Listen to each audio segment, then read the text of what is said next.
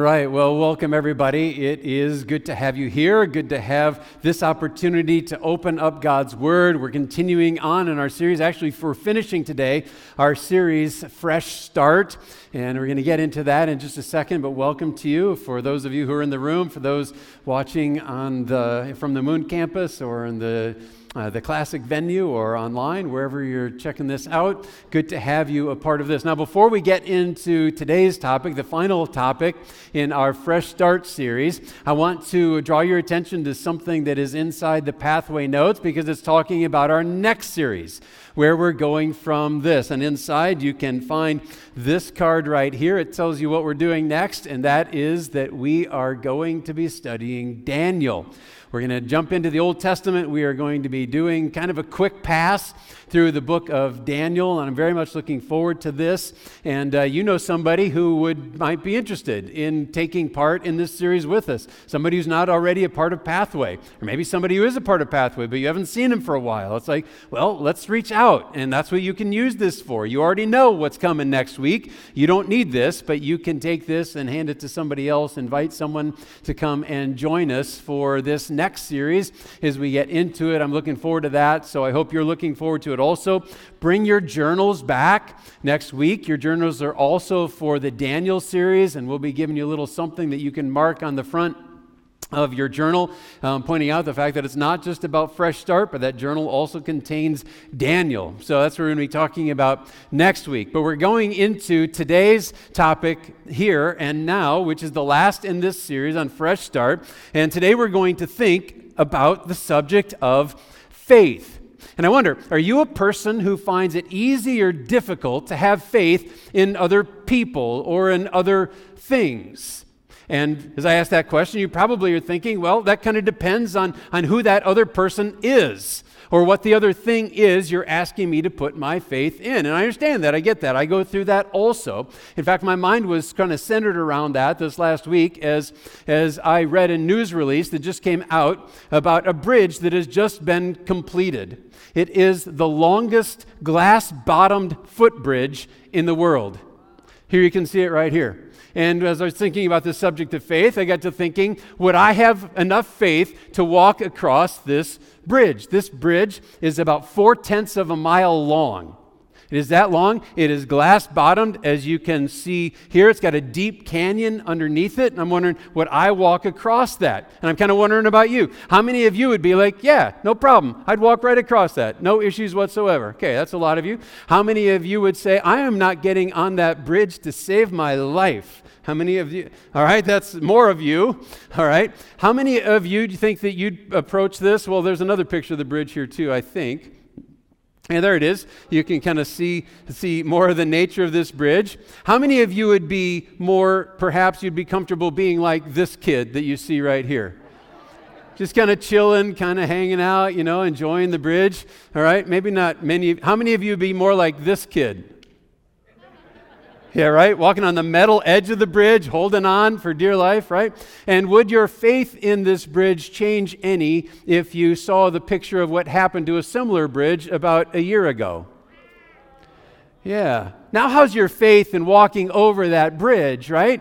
This is something that we need to ask ourselves and ponder. And that's what we're going to be thinking about today. The truth is that the depth of our faith can sometimes be fluid based on the circumstances that are happening or something that we learn, something that's added to a situation that we're in, it can kind of change our perspective, even right in the middle of it. And you might be someone who's like, you know what, my faith seems to flop all over the place.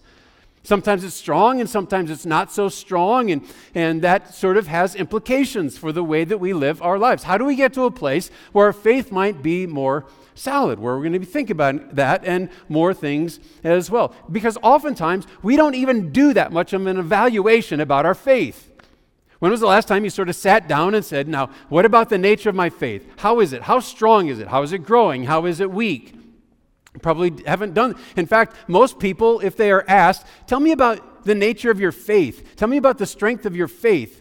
What they are going to respond with is that they will tell you things about the outward circumstances of their life. They'll tell you about their church attendance, or they'll tell you about how they volunteer, how much they read the Bible, or how much they pray, or how they're kind of curbing their, their negative emotions, or their negative circumstances, or their anger, or their gossip.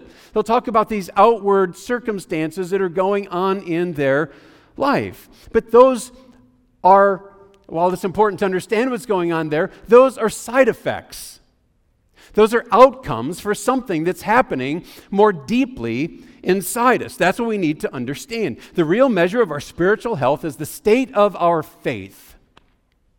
That's the real measure. It's the state of our faith. And so that's what we're going to be talking about here today. If our faith is growing, it's going to show itself in our prayer. It's going to be an outcome. The prayer is going to be an outcome of the fact that there's something significant going on in our faith, or self control, or connection to the body is going to result because our faith is strong. If our faith is not growing, then we may try to manufacture one or more of those attributes, and that's what oftentimes we do, but you're not going to be consistent with it. You're going to struggle with maintaining that, and if that can almost be a way to diagnose the nature of your faith is to see are these circumstances that are flowing out of the nature of my faith, of what it is, are they sustained? Are they moving forward? Am I growing in these things naturally? Or is it constantly an effort for me to try to manufacture these things in my life? And I'm always frustrated about it, and I'm never really making any progress. Well, perhaps that's because if you look deeper inside at the nature of what's going on in your faith itself, that there's no real strength there, and so there's nothing that is that's enervating in our lives to create those things that otherwise we ought to have. Faith and the nature of our faith is an absolute essential when we think about how are we doing and setting ourselves up for what we ought to be living by. Not just trying to ask ourselves, how can I try to add this on? You ever had that frustration? I want I know I should be better at this and I'm trying to add it on, but I just can't maintain it need to ask ourselves what's underlying that in terms of the nature of our faith. This is what Paul is always asking.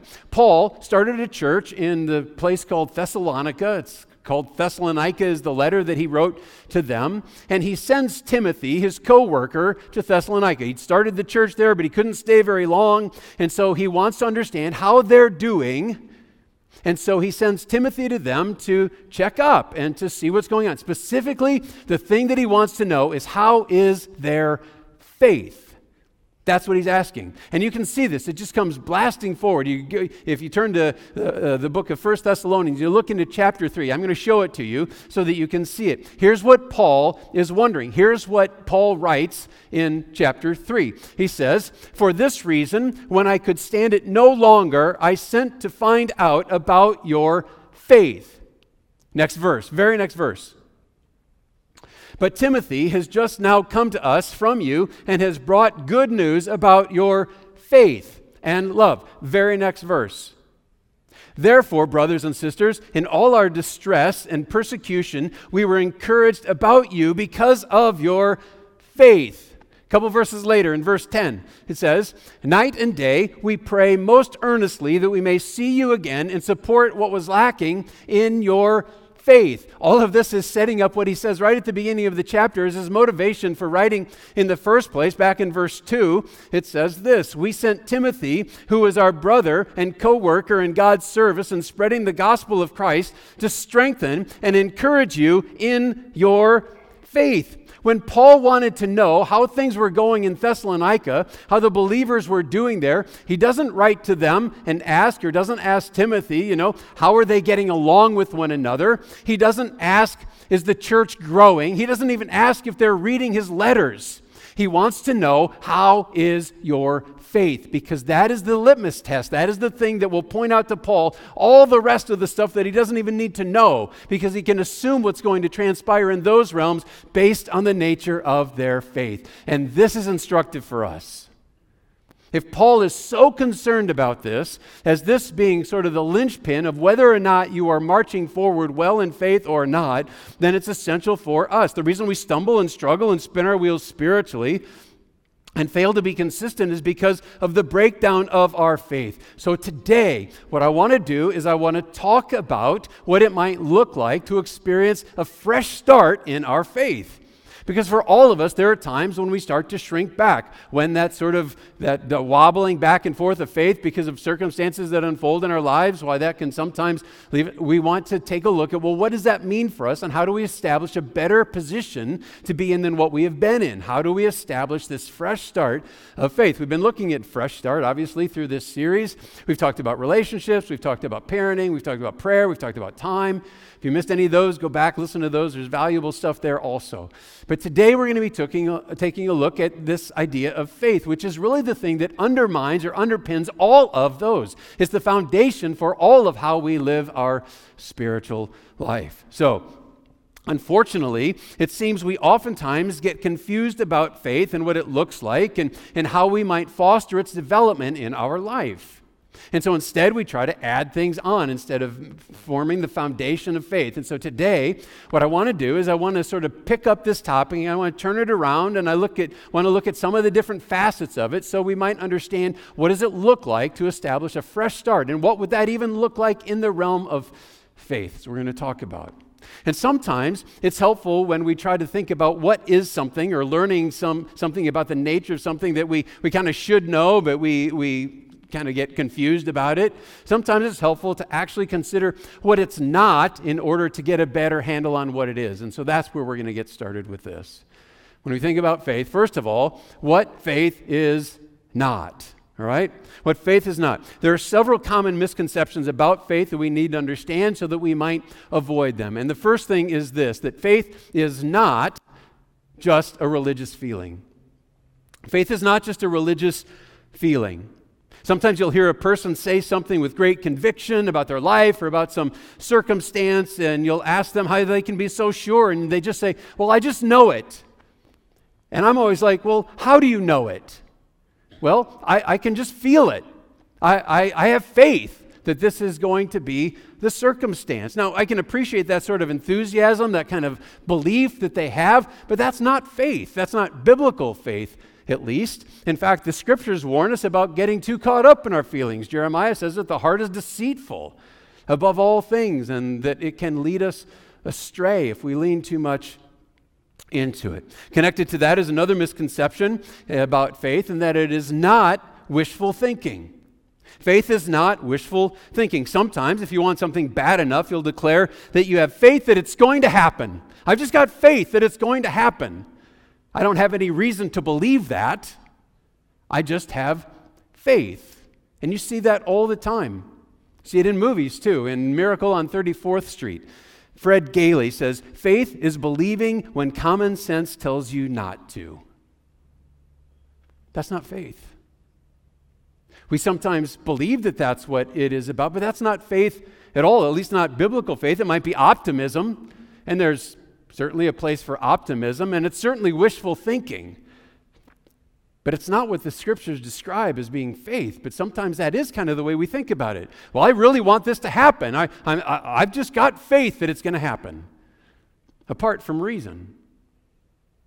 That's not what it is. So, it's not those things. One more aspect of what faith is not is that faith is not belief apart from evidence. Kind of follows on the heels of what we just said. The Christian faith is often criticized as though we are a bunch of people who sort of check our brains at the door and we make this blind leap off into believing this and believing that apart from any reasonable reason why we would think that, apart from any evidence to prove that true. That's one of the criticisms that oftentimes is leveled. And sometimes Christians think that that's really what it is also. And we approach faith in that sort of fashion. But that's not it at all. When the Apostle John wrote of faith, uh, the faith that he was advancing, here's what he wrote. He wrote this That which was from the beginning, which we have heard, which we have seen with our eyes, which we have looked at and our hands have touched, this we proclaim concerning the word of life. Biblical faith is centered in evidence, not apart from evidence. We need to understand that.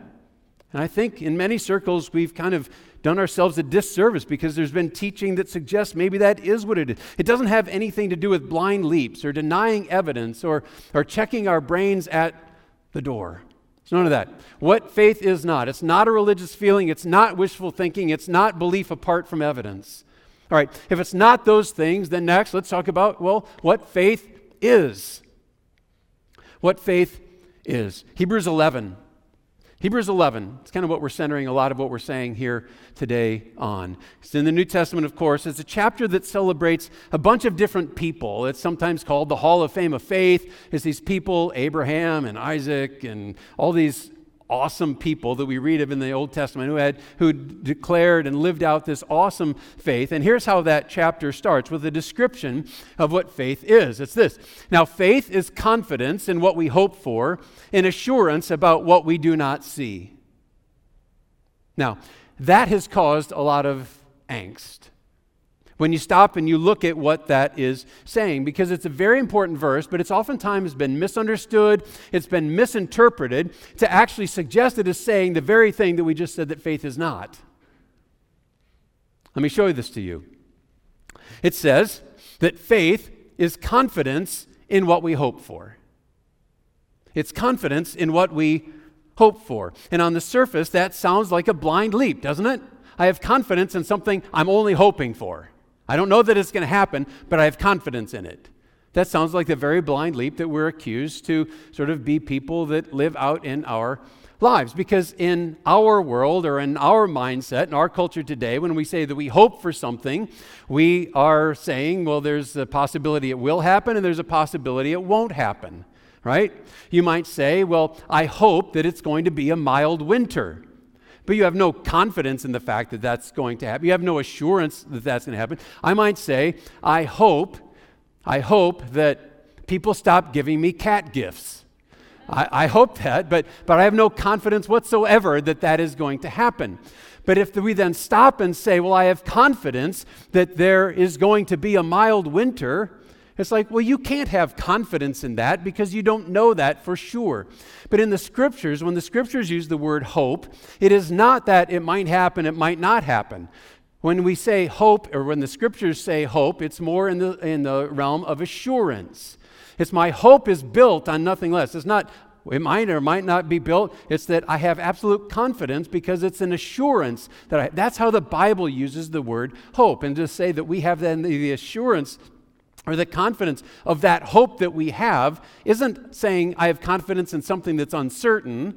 It's saying I have confidence in something certain. So at least that phrase in this verse in Hebrews 11:1 isn't saying that we're doing any blind leaps. But then it goes into the second half as well that says and assurance about what we do not see. Assurance about what we do not see. That also sounds a bit like a like a blind faith because it's something we don't see.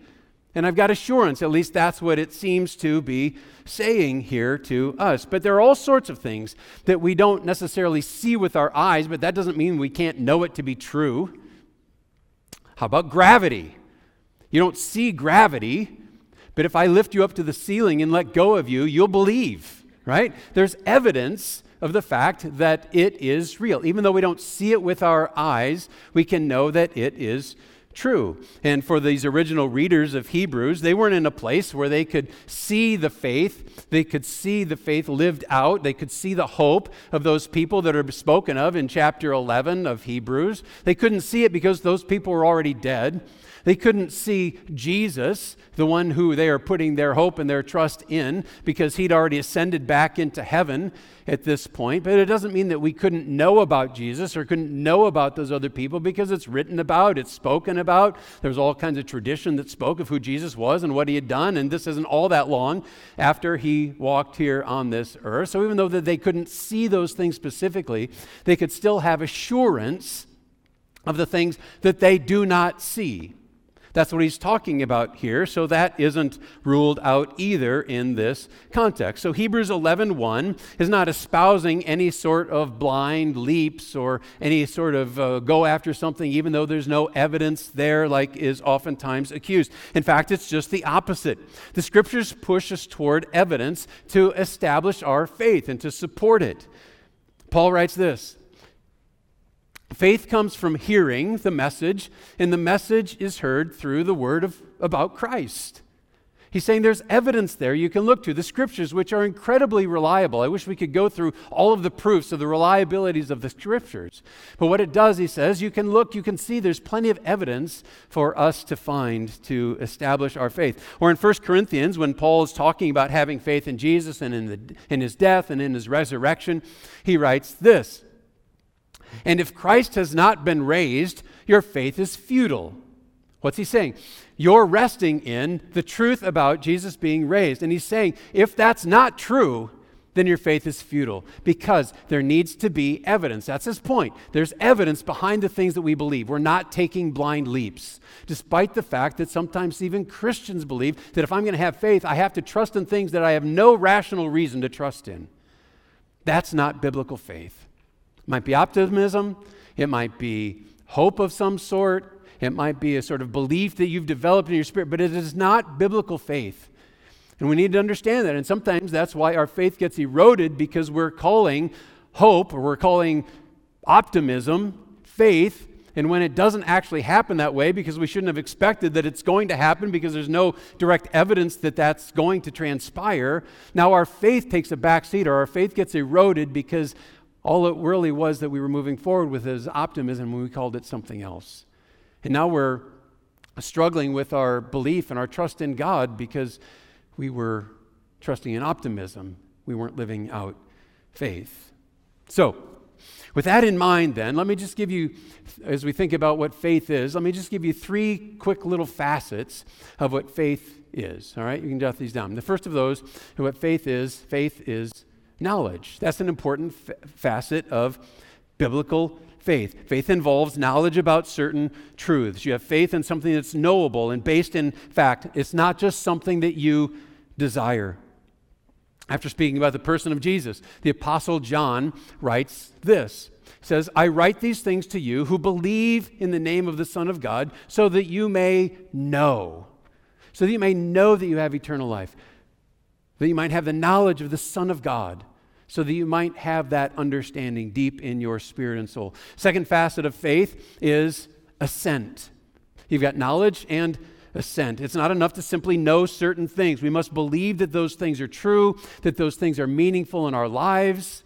We need to acknowledge what Jesus has done, that these things are real, and that I'm going to take and I'm going to accept them on the basis of the knowledge that I can have. There's knowledge, there's assent, and then the last piece is this it is trust. Third facet is trust. Without trust, there can only be, as you're thinking about knowledge and assent, it's only an intellectual exercise to take a look at this thing and say, well, do I believe that? Do I not believe that? Could this be true? It's just an intellectual exercise. The scriptures tell us even the demons got that far. Even they had that knowledge. Even they believed the truth about Jesus. But it didn't lead to salvation. It wasn't hope, it wasn't faith for them because they hadn't put any trust in the work of Jesus and the knowledge that otherwise they had. Faith is selling out to Jesus as the only one who can provide for our eternal need. Placing our trust and complete reliance on Him and what He's offering to us. In Proverbs, it says this Trust. Trust in the Lord with all your heart and lean not on your own understanding. In all your ways, submit to Him. Trust in him. That's what submitting is. And he will make your paths straight. Without knowledge and assent and trust, there can't be faith. But when they come together, that essentially is a definition of faith. Knowledge combined with assent about what that is and putting our trust in it.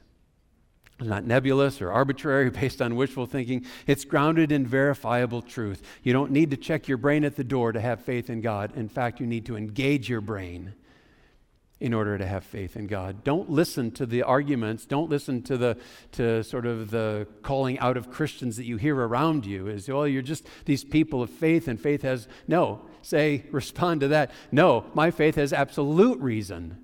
That's the reason I have faith is because there is something that I can point to. Faith is not mindless, faith is not a leap in the dark. Faith is the fact that we have one that we can rest in and can believe in and put our trust in. When you have that, we can have confidence in what you're hoping for, and assurance of what you do not see. So, with that understanding what faith is not, and that basis of what faith is, then let's just turn one more corner and let's look at this why faith matters. All right, what's the big deal? I mean, why does, why does faith matter then? Why is this so essential for us? Well, faith matters for a couple of very important reasons. One is because you can't operate in life without exercising faith. And that's not just true when it comes to spiritual things, it's true in all things in life. Just to navigate your way through life, you are exercising faith. If you don't, you're in a very sorry situation, but I think that you can acknowledge that this is true. Just making your way to the church building today, you had to exercise faith. You had to have faith that your vehicle was going to get you all the way to the building. And taking a quick look through the parking lot, that probably required more faith on some of your part than others. I saw some of the cars that are sitting out there, right? Or when you would go through a green light on the way driving to the building, you had to have faith that the people who were coming from the other directions that they had a red light because otherwise there might be an accident. You had faith, you never really thought about it. You just went through the green light. You had faith that it was going to be that way. Or maybe you went through the red light and you had faith that the cops weren't around, right? Yeah, but you had to go through the red light to get here on time. And based on when some of you showed up, some of you need to run more red lights to get here more on time. All right, well, that's one realm. There are other realms as well. It wasn't very long ago, a couple of weeks ago, I was on an airplane. Getting on an airplane requires faith, right? From any of a number of reasons or, or, facets. One is that there's this 50 or 60 ton airplane that's actually going to get off of the ground, is going to stay in the sky until it's supposed to come back down. That's a step of faith. But that's not the only piece. How about the pilot? You've got to have faith in the pilot who you've never met and they don't let you meet. Don't you think that maybe we ought to have the ability to, to vet our pilot and determine whether or not we want to put our trust in him before we actually get on the plane? Doesn't that seem like that would make? I mean, we get resumes from people who are going to do our dog sitting. but we, but we don't even know the name of the guy who's going to take us, we're putting our life in his hands to go up in an airplane, right? Are you with me? But I'm not completely sure I even want to know. when you really get right down to it. I mean, you do, want, do you want his resume? I mean, uh, okay, it looks like you graduated number 30 out of 32 in your flight school. Yeah. And it says here that you're an Enneagram 8. Aren't those the people that uh, kind of rebel against authority and don't, don't always follow the manual? You know what? I think I want an Enneagram 1. I want the perfectionist to be flying. I'm going to take the later flight. Thank you very much. We'd never get anywhere. And I think that's why they probably don't let you meet the pilot ahead of time. You know, he's not there at the door when you're coming in. Sometimes he's there at the door when you're walking out and you get to meet him there and that's and that's great. But do you ever do the walk by and you're kind of like you were our pilot? I'm glad I didn't know that before. You ever had that? I had that not long ago on one of the regional flights, you know, the, the smaller planes. They uh, put the younger pilots on those because if they crash, not as many people die. That's why they do that. But I went by and it was one of the, and, I, I'm like, what was this? Was this bring your kid to day uh, to work day? I mean, is your dad in the cockpit there somewhere? You know, people. Point is, we have to have faith in all of the things that we do in life, just day by day by day, the way that we operate. And that certainly is true when it comes to our spiritual lives as well. And sometimes we fail in faith. You ever considered in your life the times that fear kind of rises up in you? That what's going on? Is fear not really just a circumstance in your life where you don't have enough information or rational reason to not have faith? Isn't that when it rises up? I mean, if you had no idea whether or not the lights were going to be green or red or what's going to happen there, and oftentimes that they're wrong, wouldn't you have fear every time you come to us? But you have faith in the fact that they're going to be doing what they're supposed to be doing. And the same thing is true in the spiritual realm as well. And sometimes when we find ourselves in a place of fear, it's because we're not allowing our faith to have the, have the underpinning of our lives like it ought to have. And we get stuck and we get in places of difficulty and trouble, to be sure. going through everyday life demands faith. In that same passage in Hebrews 11, you know what it says? It says this And without faith, it's impossible to please God. Just let that roll around for a minute. Without faith, it is impossible to please God. Is that even fair? I mean, when you stop to think about it, think about all those things that you do to try to please God. Isn't that part of why you're reading your Bible and part of why you're praying and part of why you're kind to your neighbor and part of why we get people, anybody, to work in the nursery, right? Because you're trying to get God pleased with you. I mean, don't you get any credit for any of those things? Well, it depends. Are you doing them to get credit? Because a lot of times that's what we do. We're motivated to do certain things because we're looking for credit. Or we're looking to try to push off the anger of God. There's something of that nature. We're trying to get Him to come through for us. We're going to come through for you, God, because I need this done in my life, and, and maybe you'll do that for me if I do this for you. You see, that's just a transaction. Maybe it's even a bribe, but it's certainly not faith. Certainly not faith. It's done from the wrong motive. Remember that genuine faith is born out of knowledge, assent, and trust. That's what it comes from. That's how we've been made to operate. Nothing else in God's creation has been made to operate in that same way, only humans. We're the only ones. And when we fail to operate that way, we live in such a way that is, in the words of Erwin McManus, beneath our humanity, beneath, our, beneath who we've been created to be. And that's why trying to manufacture a Christian looking life creates behaviors that don't stick and they don't last. And oftentimes they just feel hollow when we carry them out or try to carry them out because they've just been manufactured by us. They haven't been enervated out of faith. You see, faith allows for positive movement forward in life. Left to ourselves and apart from faith, the only place that we will have confidence is in what we have. We can't have confidence in the future. We can't have confidence in what is out there. We can't look forward to what is coming because we don't have any confidence about that. We only have confidence, apart from faith, in what I can see, in what I have, in what's already happened, in where I'm living today. And that's a pretty empty place to live.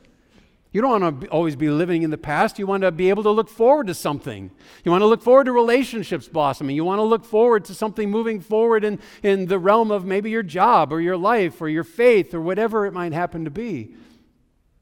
But apart from faith, we're stuck. We can only look in on what we have. That's the only place that we can find confidence. Have you ever heard somebody complain? They're like, I hate my job. I hate my boss. I hate my coworkers. I hate my job. I'm like, well, quit. Well, I can't quit because I need my job. I can't quit because this is what I know, and I don't have any confidence that if I quit this job, that there could be anything positive, anything that God might lead me to in a different realm going forward. So I have to stay where I am because I have too much fear that there's nothing if I move outside of where I am. I hate it. Yes, I hate it, but I got to stay. I'm stuck. Same thing happens with people in relationships, oftentimes, in dating relationships. It's like, well, I know that she's, I mean, she used to be awesome, but she's not that awesome anymore. He, used to, he used to be fantastic. I mean, he was always so responsive and so caring, and he was always looking to all of my needs, and he was so attentive. And now, now I text him 50 times a day, and he never responds. And it's like, well, then get another relationship. Well, I can't do that. I mean, because if I don't have him, I might not have anybody. And being stuck, only having confidence in the here, and only in the now, and only in what I know, restricts me from being able to move into that which ultimately God might desire for me. Moving into the perfect plan that He would have for me, which isn't to be stuck in a relationship that isn't fostered or fostering a relationship with Christ, maybe an unequal yoke sort of situation. If you don't have the faith that God has your present and your future in mind, that He can't be trusted for the present or for the future, then you're going to be stuck. You're only going to have confidence in what you see, in what you know. And some of us are there. And we've been dissatisfied for a long time, hating this part of our life, hating that part of our life, but now not willing to pursue anything else because we're too afraid, because our faith is too weak. It's by faith that we please God, says. Without faith, it's impossible to please God. But that's how we please Him because we're choosing to live out of trust in who He is and what He desires to do in us. Think about the people. Think about the people for a moment who impressed Jesus. There's some of those in the scriptures. It's not the Pharisees. They lived in the past. It's not just the, the folks who kind of cling, clung on for a little while because they just wanted to be, uh, you know, they were kind of posers. They wanted to be, uh, you know, good by association for a time. And then when Jesus goes to the cross, they're gone. It's not them. Who's Jesus impressed with? He's impressed with people like the centurion. The centurion had a servant. The servant got ill, very ill. He was going to die. And so the centurion has this faith that comes from somewhere in Jesus. He'd heard about Jesus, what Jesus was doing. He was doing this and that. And, and this guy's got faith in, in what Jesus can do. And so he like comes to Jesus or sends people to Jesus and says, says, you know what? You don't even have to come. You just say the word, and I believe that it'll be done. That's what he said. You know what Jesus said? Jesus said this He said, I tell you, I have not found such faith even in Israel. That impressed Jesus, and he healed his servant. Or think about the Canaanite woman whose daughter was demon possessed. And she comes to Jesus and the disciples, and she's just persistently pleading with them to do something for her daughter. And it looks like the disciples are like, Jesus, you want us to just get rid of her? She's bothering you. We can just get rid of her. And it looks like Jesus isn't going to take up her cause either. And she just persistently continues on and continues on until ultimately Jesus does heal her, saying this Woman, you have great faith. Your request has been granted. We point to other stories.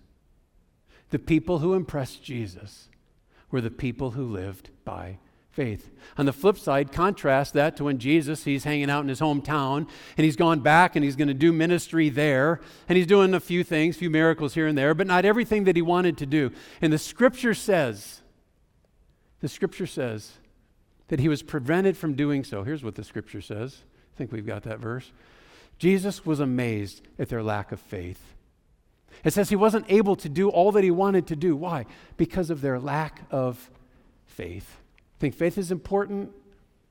What impressed Jesus is the movement of faith. Unfortunately, there are churches all over that are filled with people who lack faith. They try hard, but with little effect because they're going through the motions of faith. They're trying to get to outcomes out of their own ability, not out of, not out of God.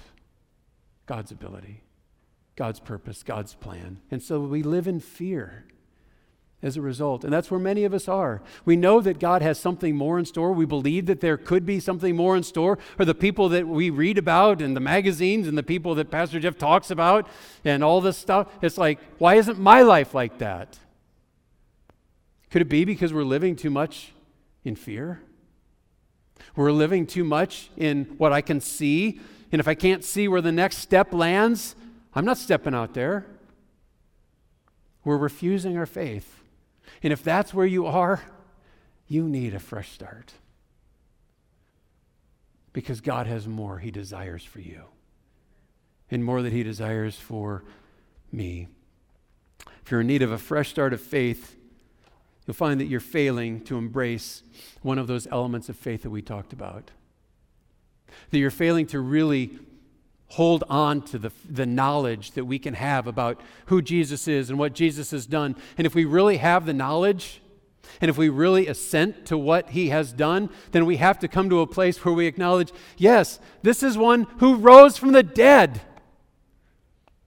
How can we serve a God who had the power to rise from the dead, died for our sins, and we don't have the faith to step forward and to trust him for what's coming tomorrow? What's up with that? It's because we really don't trust. And that can impact us. Even if you're a believer in Jesus, even if you've come to the place where you've put faith and trust in Christ at some point. Remember what we said? Faith can wane. It comes back and forth. And it could very well be that the, the truth of what is contained within the scriptures is something that isn't impacting, influencing us. Why? Because we're not in it.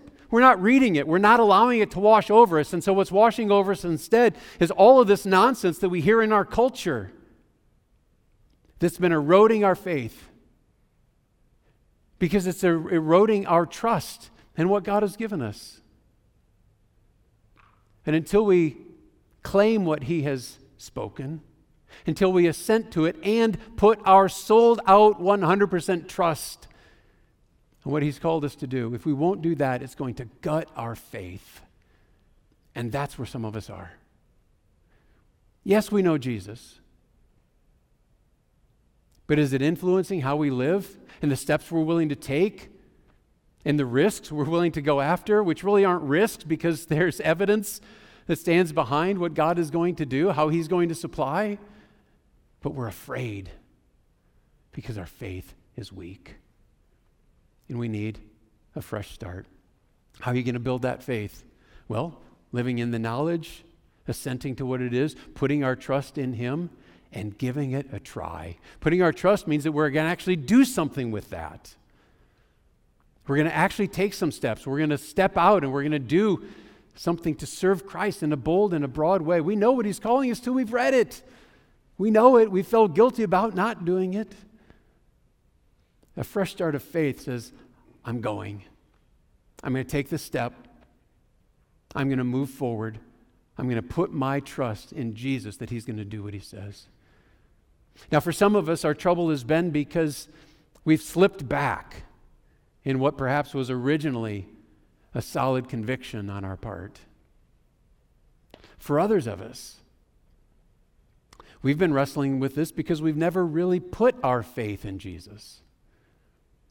We've never really crossed over that line where we've acknowledged the truth about Jesus, we've assented to what that is, to the place where I'm saying that that is something meaningful for me, and put our trust in Him. Not trusting in ourselves to get it done, not trusting in what I can see to get it done, not trusting in the moment because I can't trust in the future. It's I'm putting all of my eggs in the basket of God providing for my future.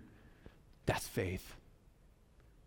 When we take that step, He responds. So whether it's through slipping back that you're struggling or because you've never taken the step that you're struggling, the way forward is the same is to acknowledge the truth about Jesus, assent to those facts, and put your faith in Him. And when that happens, you will have toed the line and started down the path of your fresh start. And that's what I want for you. And that's what I want for me. But we can wrestle. We can struggle because we're not willing, because we haven't sold out. So we're living in what we can see. And that's where our trust is based. I have confidence in what I can see, in what I know, instead of what God is calling me to. It's time to step forward. It's time to take the step, whatever that requires of you. It's time for a fresh start. Let's pray.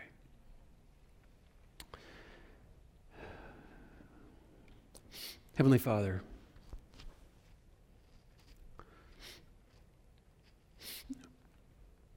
we thank you for what you've laid out for us, for all that can be known, for the fact that you're not asking us to jump off some ledge without some understanding of who you are and what you've done and, and what your desire is for us and, and the truth that you have promised on our behalf.